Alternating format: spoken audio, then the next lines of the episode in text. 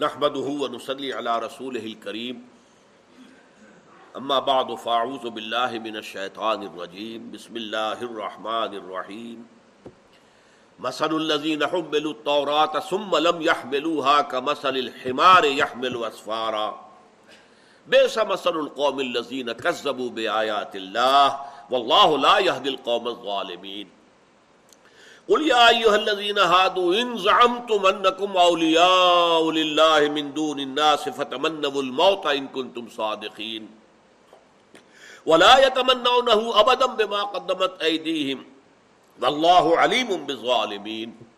قل ان الموت الذي تفرون منه فانه ملاقيكم، ثم تردون الى عالم الغيب والشهاده فينبئكم بما كنتم تعملون. صدق الله العظيم. رب اشرح لي صدري ويسر لي امري واحلل عقدة من لساني يفقهوا قولي. اللهم ربنا الهمنا رشدنا واعذنا من شرور انفسنا اللهم ارحمنا بالقران العظيم. اللهم اجعله لنا اماما ونورا وهدى ورحمه اللهم ذكرنا منه ما نسينا وعلمنا منه ما جهلنا. ورزقنا تلاوته آناء اللیل و النہار واجعله لنا حجتا یا رب العالمین آمین سورہ جمعہ کا جو دوسرا حصہ ہے، چار آیات پر مشتمل، ان میں سے پہلی آیت یعنی آیت نمبر پانچ سورت کی، اس پر ہماری گفتگو کی صحت تک مکمل ہو چکی ہے، لیکن یہ کہ چند نکات اس کے ابھی باقی ہیں۔ بے سا مسل القوم الزین کزبو بے آیات اللہ۔ بری ہے مثال اس قوم کی جس نے اللہ کی آیات کو جھٹلایا. یہ جھٹلانا کون سا ہے؟ دیکھیے، جھٹلانا کسی شے کا دو طریقے سے ہوتا ہے۔ قولن یا حالن۔ آپ کہتے ہیں تورات اللہ کی کتاب نہیں ہے، یا آپ کہتے ہیں خدا نے خاصہ قرآن اللہ کی کتاب نہیں ہے۔ یہ بھی تقزیم ہوئی قرآن کی۔ جھٹلانا ہو گیا اور یہ ظاہری طور پر اللہ اعلان جھٹلانا ہوا۔ ایک ہے عملی طور پر حال کے انداز میں جھٹلانا۔ کیا مانی؟ ہاں قرآن اللہ کا کلام تو ہے، لیکن کیا کروں؟ سود کے بغیر تو گزارا نہیں۔ اب یہاں آپ نے قرآن کے ایک حکم کو جو کہ اس نے شد و مت کے ساتھ دیا ہے، اس کی نفی کر دی، یہ جھٹلانا ہے۔ آپ نے اپنے عمل سے جھٹلایا۔ قرآن یہ کہہ رہا ہے، آپ کچھ اور کر رہے ہیں۔ قرآن کہتا ہے، ادھر جاؤ، آپ کسی اور طرف جا رہے ہیں۔ تو گویا کہ تقزیب ہے، یہ تقزیب حالی ہے، یہ تقزیب عملی ہے۔ حضور نے فرمایا صلی اللہ علیہ وسلم، ما من بالقرآن من استحل محارمہ۔ جس انسان نے قرآن کی حرام کردہ چیزوں کو اپنے لیے حلال ٹھہرا لیا، اس کا قرآن پر کوئی ایمان نہیں ہے۔ وہ جھوٹا ہے اگر کہتا کہ میرا ایمان ہے قرآن کے اوپر۔ تو یہ تقزیب ہے جو یہود نے کی تھی۔ ورنہ زبان سے تو انہوں نے کبھی نہیں کہا کہ تورات اللہ کی کتاب نہیں ہے۔ ان کا دعویٰ تو یہی رہا۔ کہ ہم جو ہے اللہ کی کتاب تو رات کو ماننے والے یہی حال آج ہمارا ہے۔ اپنے عمل سے پوری امت مسلمہ قرآن کو جھٹلا رہی ہے۔ اس لیے کہ قرآن کا نظام کہیں قائم نہیں، قرآن کے قوانین کہیں نافذ نہیں۔ تو بے سا مسن القوم الزین کزب آیات اللہ۔ اور اس کے بعد فرمایا اللہ قوم غالبین اللہ ایسے ظالموں کو ہدایت نہیں دیتا۔ اس میں ہمیشہ میں نے اضافہ کیا، زبردستی ہدایت نہیں دیتا۔ ایک آدمی ظلم کر رہا ہے، غلطی پر ہے، لیکن یہ کہ اس کے اندر ابھی اگر مادہ باقی ہے کہ حق کو سمجھے اور قبول کرے، تو اللہ اس کو ہدایت دے دے گا۔ اس کے معنی یہ نہیں ہے کہ کوئی ظالم ہو مشرق ہو، کافر ہو، تو اللہ اسے ہدایت نہیں دے گا۔ نہیں، زبردستی ہدایت نہیں دیتا۔ اللہ تعالیٰ نے دنیا بنائی ہے آزمائش کے لیے۔ انسان کو اختیار دے دیا ہے۔ اما شاکرم و اما کفورا۔ چاہے تم شکر گزار بندے بن کر رہو، چاہے ہمارا کفران نعمت کرو۔ بہرحال دنیا میں ہم نے تمہیں موقع دیا ہے۔ حرام کھاؤ یا حلال کھاؤ، تمہیں موقع دیا۔ فمن شاہ فل یومن ومن شاہ فل یکفر جو چاہے ایمان لے جو چاہے کفر کرے۔ یہ نہیں ہے جو کفر کرے گا، فوراً گردن دبا دی جائے گی، مار دیا جائے گا ختم کر دیا جائے گا۔ آخر حضور کے مخالفین بدترین تھے، کافر۔ اب وہ جہل ہو، کوئی ہو، تو انہیں چھوٹ دی گئی کہ نہیں۔ تو یہ تو اصل میں قرآن جو ہے کہتا ہے کہ یہ دنیا تو آزمائش کی جگہ ہے۔ لیکن اللہ نہ زبردستی کسی کو گمراہ کرتا ہے، نہ زبردستی کسی کو ہدایت دیتا ہے۔ اگر وہ زبردستی گمراہ کرے یا ہدایت دے تو پھر وہ چوائس تو ختم ہو گیا۔ پھر وہ امتحان کا معاملہ تو ختم ہو گیا۔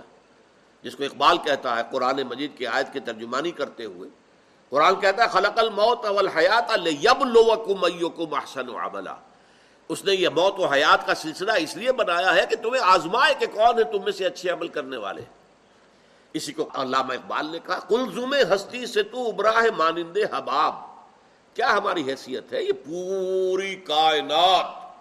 اس میں میرا اور آپ کا کیا مقام ہے؟ بلبلا جیسے سمندر کے اوپر پانی کا کوئی بلبلا بن گیا ہو، تو سمندر کے پانی سے اس بلبلے کی کیا نسبت ہے؟ لیکن یہ بلبلا بہت عظیم ہے۔ یہ انسان، اس کو جو ہے خلافت الارض دی گئی ہے۔ زمین کا خلیفہ بنایا گیا۔ لیکن بہت پیارا انداز ہے یہ۔ کل ہستی سے تو ابراہ مانند حباب۔ اس زیا خانے میں تیرا امتحان ہے زندگی۔ یہ زندگی جو ہے امتحان کے لیے۔ اس اعتبار سے ان اللہ لا دل قوم غالبین اللہ ایسے ظالموں کو زبردستی ہدایت نہیں دیتا۔ سورہ صف میں یہ مضمون دو دفعہ آیا۔ واللہ لا يهدي القوم الفاسقین۔ فاس ایسے فاسقوں کو اللہ زبردستی ہدایت نہیں دیتا۔ واللہ لا القوم الظالمین۔ اللہ ایسے ظالموں کو ہدایت نہیں دیتا، زبردستی۔ یہاں پر دوسرا لفظ آیا، ظالمین۔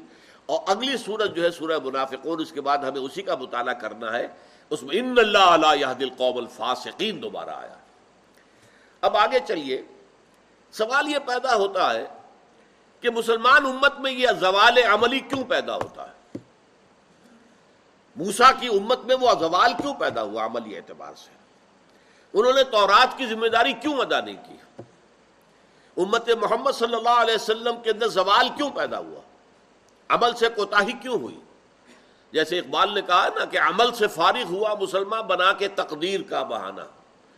میری جد و جہد سے کیا ہوگا جو تقدیر میں ہے وہ ہو جائے گا؟ نہیں بھائی، جد و جہد کرنا تمہارا تمہارا فرض ہے، تمہاری ذمہ داری ہے۔ ہاں ہوگا وہی جو اللہ چاہے گا، لیکن تم اگر ذمہ داری اپنی ادا نہیں کرو گے تو وہ تو تم نے گویا کہ اللہ تعالیٰ کے حکم کی نافرمانی کی۔ تو اصل میں امتوں کے اندر، نبیوں کی امتوں میں ایک مرض پیدا ہو جاتا ہے، ایک بیماری، ایک روگ۔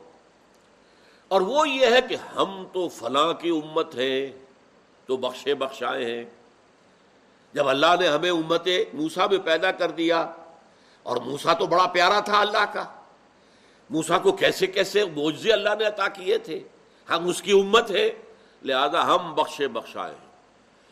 زیادہ سے زیادہ کوئی لوگوں کا منہ بند کرنے کے لیے اگر اللہ ہمیں ڈالے گا بھی جہنم میں تو چند دن کے لیے۔ لن تمسل النار اللہ ایام معدودات۔ ہمیں آگ نہیں چھو سکتی مگر گنتی کے چند دن۔ اول تو سوال ہی پیدا نہیں ہوتا۔ نہنو ابنا اللہ واحب ہم تو اللہ کے بیٹوں کے مانند ہیں، اتنے لاڈلے ہیں۔ We are the chosen people of the Lord اللہ نے ہمیں منتخب کیا ہے۔ ہم اس کے لاڈلے بیٹوں کے مانند ہیں، اس کے بڑے محبوب ہیں، چہیتے ہیں۔ لہذا ہم پر کوئی ذمہ دار اب جب یہ معاملہ ہو گیا، تو عمل کا کھکیڑ کاہے کو بول لے گا؟ دیکھیے، یہی چیزیں ہیں کہ جن کا عکس ہمارے ہاں پیدا ہوا۔ حضور نے شفاعت کری دینی ہے بیڑا پار ہو ہی جانا ہے۔ تو آپ حرام سے کیوں بچیں؟ حلال کو کے اوپر کیوں اتفاق کریں؟ کیوں فاقے کریں؟ کیوں تکلیفیں جھیلیں؟ دین کی ذمہ داریاں ادا کرنے کے لیے کیوں دنیا کا جو ہے نقصان برداشت کریں؟ کیوں نہ بابر میں ایش کوش کے عالم دوبارہ نہیں خوب کھاؤ، کماؤ، حلال سے حرام سے، جائز سے، ناجائز سے، صحیح سے، غلط سے ایش کرو۔ بابر میں ایش کوش ایش کرو۔ عالم دوبارہ نہیں سی زندگی دوبارہ تو ملنے والی نہیں ہے نا۔ اس زندگی میں جتنا ایش کر سکتے ہو، کر لو۔ یہ اس کا پھر فلسفہ خود بخود ہو جاتا ہے۔ جسے کہتے ہیں کہ ہمارا جو وہ پیا بنے کوتوال اب ڈر کا کا؟ ہمارے پیا جو ہے وہ کوتوال ہے شہر کے۔ لہذا ہمیں کیا ڈر ہے؟ ہم چوری کریں، کسی کا مال لوٹ لیں، کسی کی جیب کاٹ لیں، تو کوتوالی میں جائے گا نا؟ کوتوالی میں وہ تو ہمارا وہ تو ہمارا پیا ہے۔ تو پیا بنے کوتوال، اب ڈر کا کا؟ یہ تصورات ہیں جن کی وجہ سے بدعملی پیدا ہوتی ہے۔ اب دیکھیے اس کو کہا گیا۔ قل یا الذین ہادو۔ کہہ دیجیے اے نبی اے وہ لوگوں جو یہودی ہو گئے، دیکھیے یہاں پر یا بنی اسرائیل نہیں کہا گیا۔ اس لیے کہ یہاں مذمت کا مقام ہے۔ یا بنی اسرائیل جب کہا جاتا ہے، وہ پازیٹو انداز ہوتا ہے۔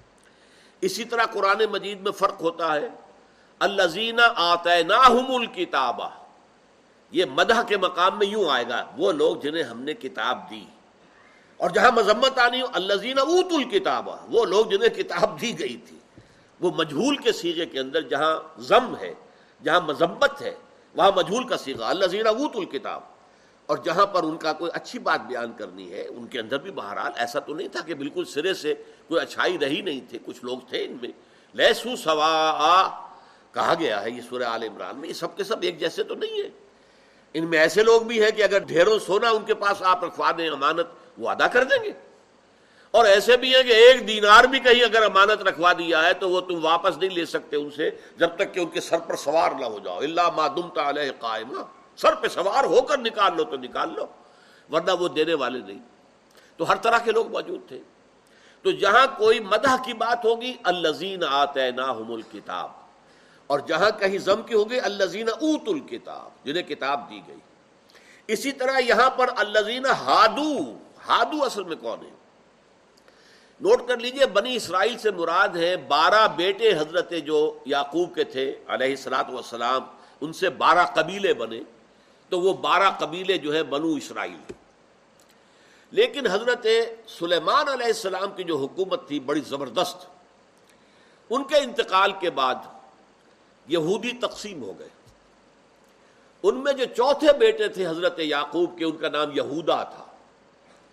اس چوتھے بیٹے کا جو قبیلہ تھا، یہودا، بنی یہودا، وہ بڑے زوردار لوگ تھے۔ ظاہر بات ہے، قبیلے سب ایک جیسے تو نہیں ہوتے۔ کسی کو اللہ بیٹے زیادہ دے دیتا ہے تو اس کے ہاں اس کی نفری زیادہ ہو گئی۔ کسی کے ہاں کم رہا تو اس کی نفری کم رہی۔ تو چھوٹا قبیلہ تھا بن یامین بن یامین حضرت یوسف کے جو حقیقی بھائی تھے۔ جو یوں سمجھیے، بارہویں بیٹے۔ حضرت یوسف سے چھوٹے تھے، لیکن یہ کہ بہرحال سب سے چھوٹے۔ ان دونوں نے مل کر ایک ریاست بنائی، اس کا نام یہودا رکھا۔ اور پھر ایک ریاست بقیہ قبیلوں نے مل کر بنائی۔ وہ بقیہ چھوٹے چھوٹے قبیلے تھے، انہوں نے بنائی، اس کا نام اسرائیل رکھا۔ یہ دو ریاستیں حضرت سلیمان علیہ السلاط والسلام کے بعد قائم ہوئی۔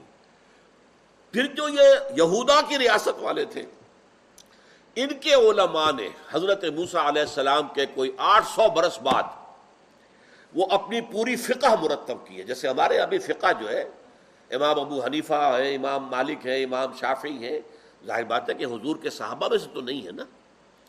وہ تابعین نہیں بلکہ طب تابعین کے طبقے کے لوگ ہیں۔ تو انہوں نے مرتب کیے اسی طرح انہوں نے مرتب کی اس میں اپنے عقائد مرتب کیے۔ جیسے ہمارے ہاں کتب عقائد بنی ہے عقیدے کی کتابیں، فقہ کی کتابیں، علم کلام کی کتابیں۔ تو ان کو جمع کیا ہے تو اس کا نام تالمود ہے۔ اور وہاں سے بنی اسرائیل کے لیے لفظ یہودی ہو گیا، کیونکہ یہ لفظ انہوں نے خود اختیار کیا ہے۔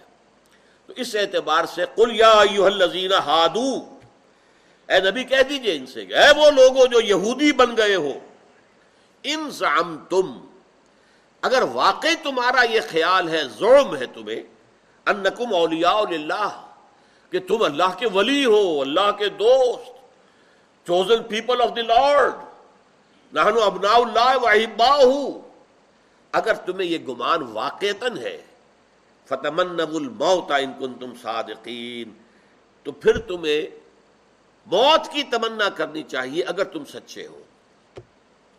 دیکھیے، اگر کوئی شخص کہے، میں اللہ سے مجھے بہت محبت ہے، تو وہ اللہ سے ملنا چاہے گا یا اللہ سے دور رہنا چاہے گا؟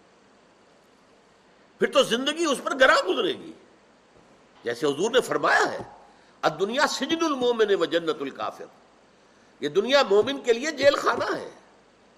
وہ اس دنیا کے اندر، اس عالم آب و گل میں، اس مادی دنیا کے اندر جو ہے، وہ گویا کہ ایک قید خانے کے اندر ہے، مجبور ہے رہنے پر۔ وہ تو اللہ کے پاس جانا چاہتا ہے۔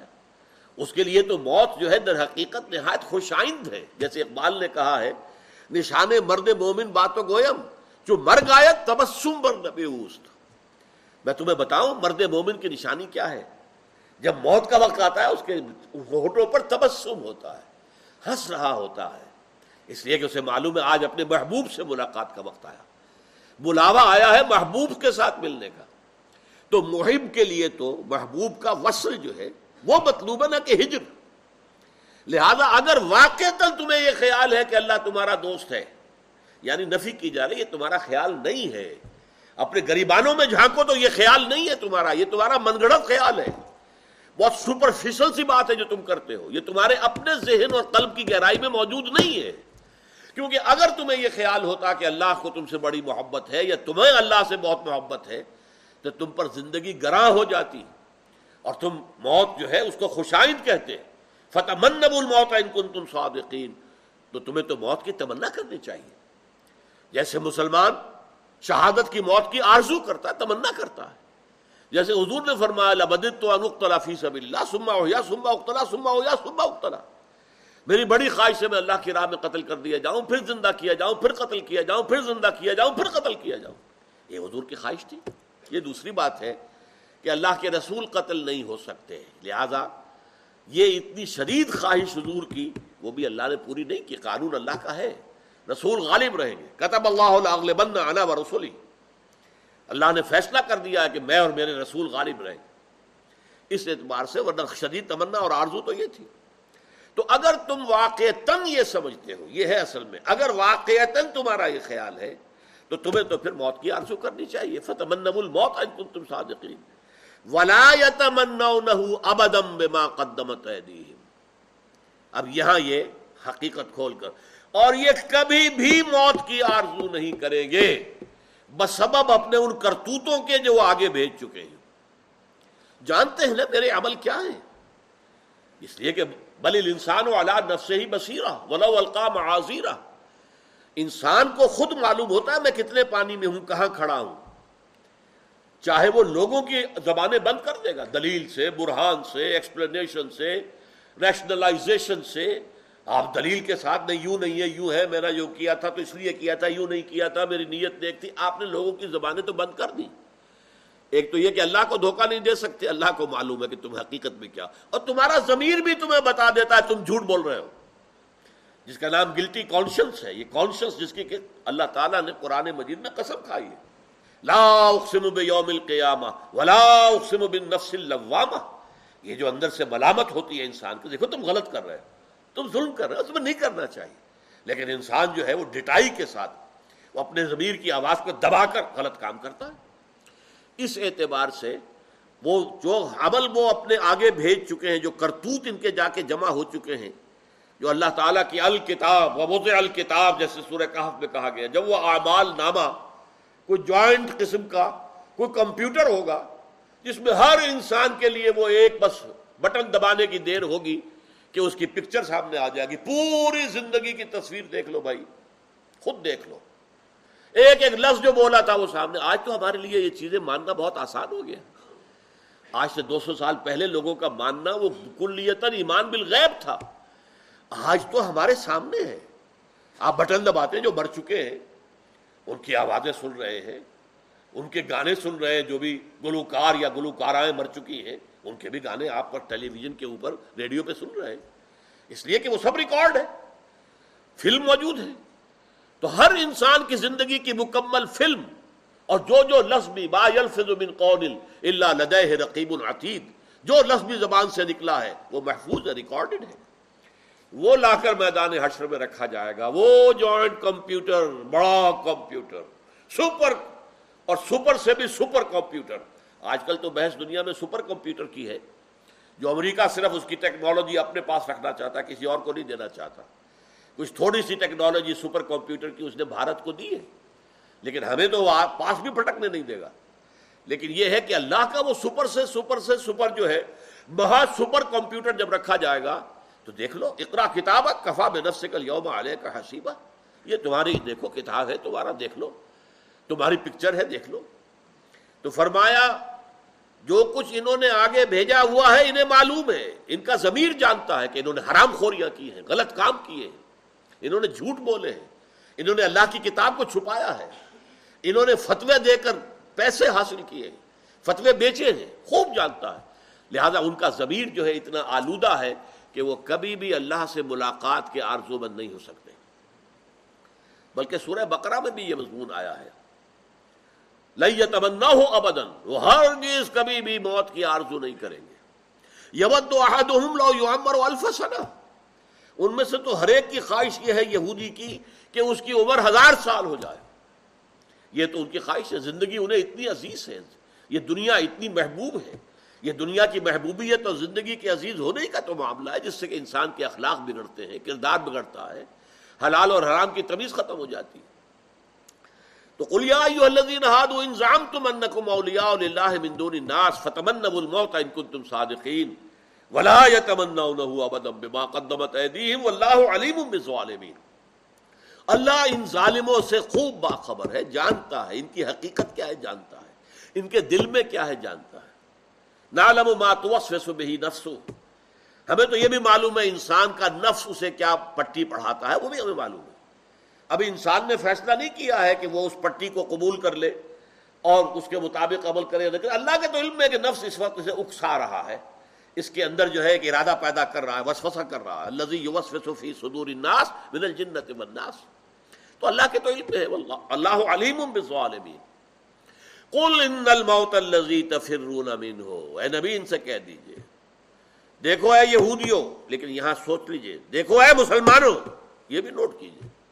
یہ صرف یہود سے خطاب نہیں ہے، بلکہ میں بتا چکا ہوں ان صورتوں میں کفار سے اہل کتاب سے خطاب نہیں ہے۔ ان کا ذکر ہے بطور نشان عبرت۔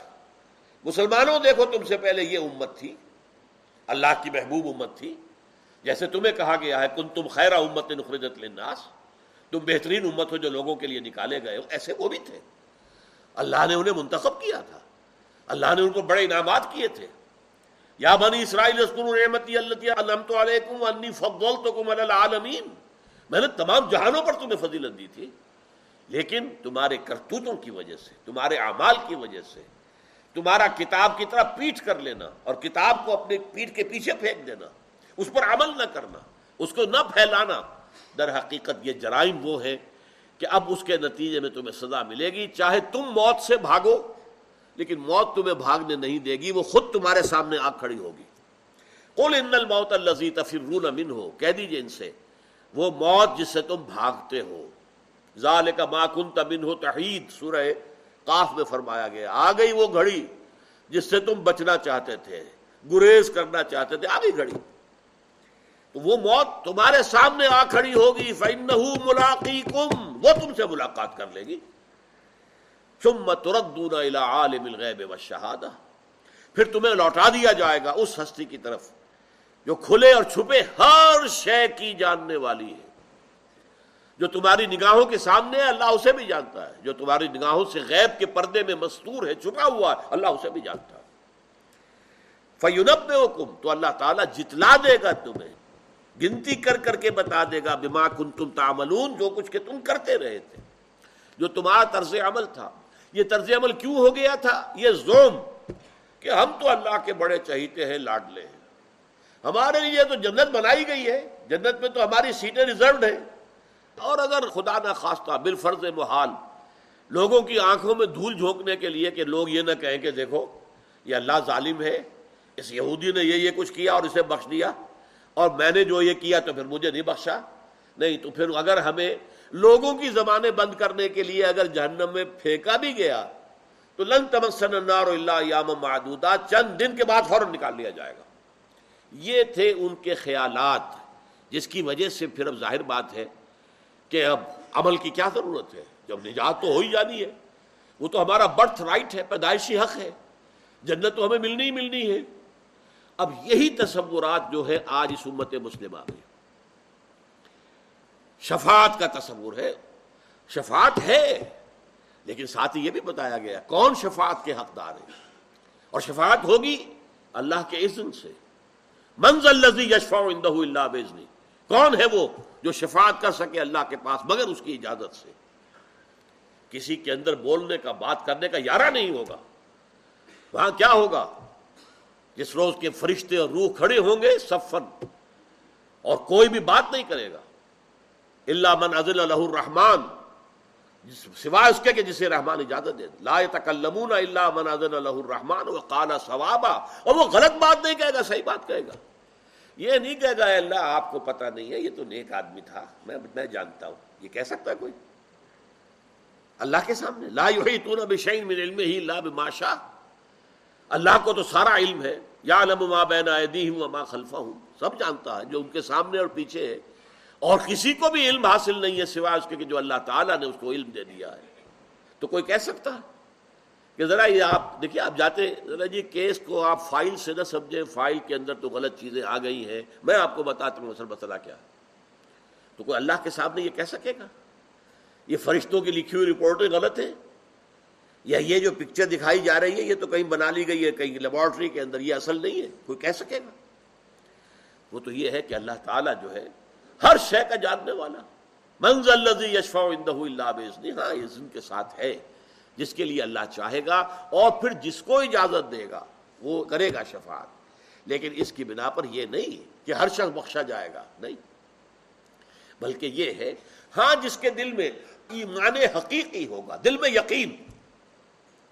وہ دل میں یقین ہو اور اس کے بعد کچھ عمل کسی وقت ہو جاتا ہے، یقین بھی مزمحل ہو جاتا ہے۔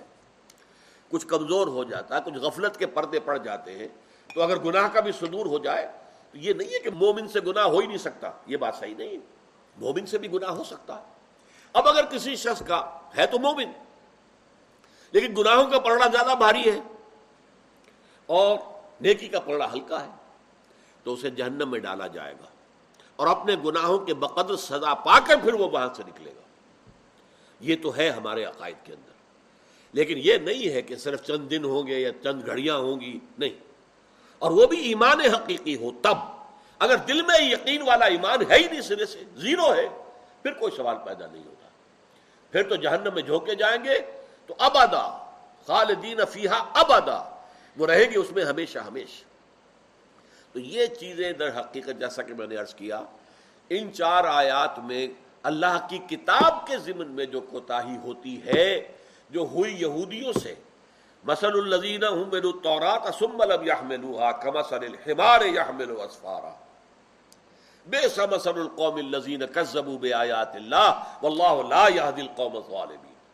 یہ اسی لیے تھا امت مسلمہ کے لیے کہ دیکھنا کہیں تم بھی یہی حرکت نہ کرنا.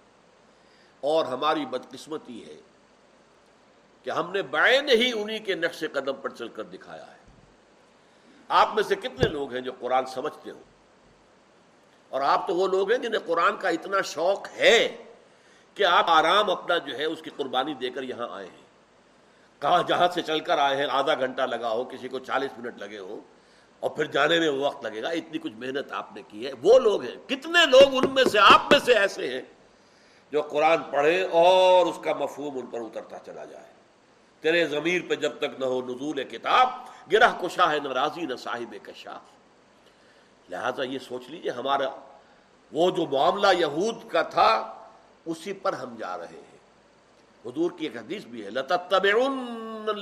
کانو قبل تم بھی پیروی کرو گے، انہی کے نقش قدم پر چلو گے جو تم سے پہلے تھے۔ یہاں تک کہ اگر وہ کسی گوہ کے بل میں گھسے تھے، تم بھی گھسو گے۔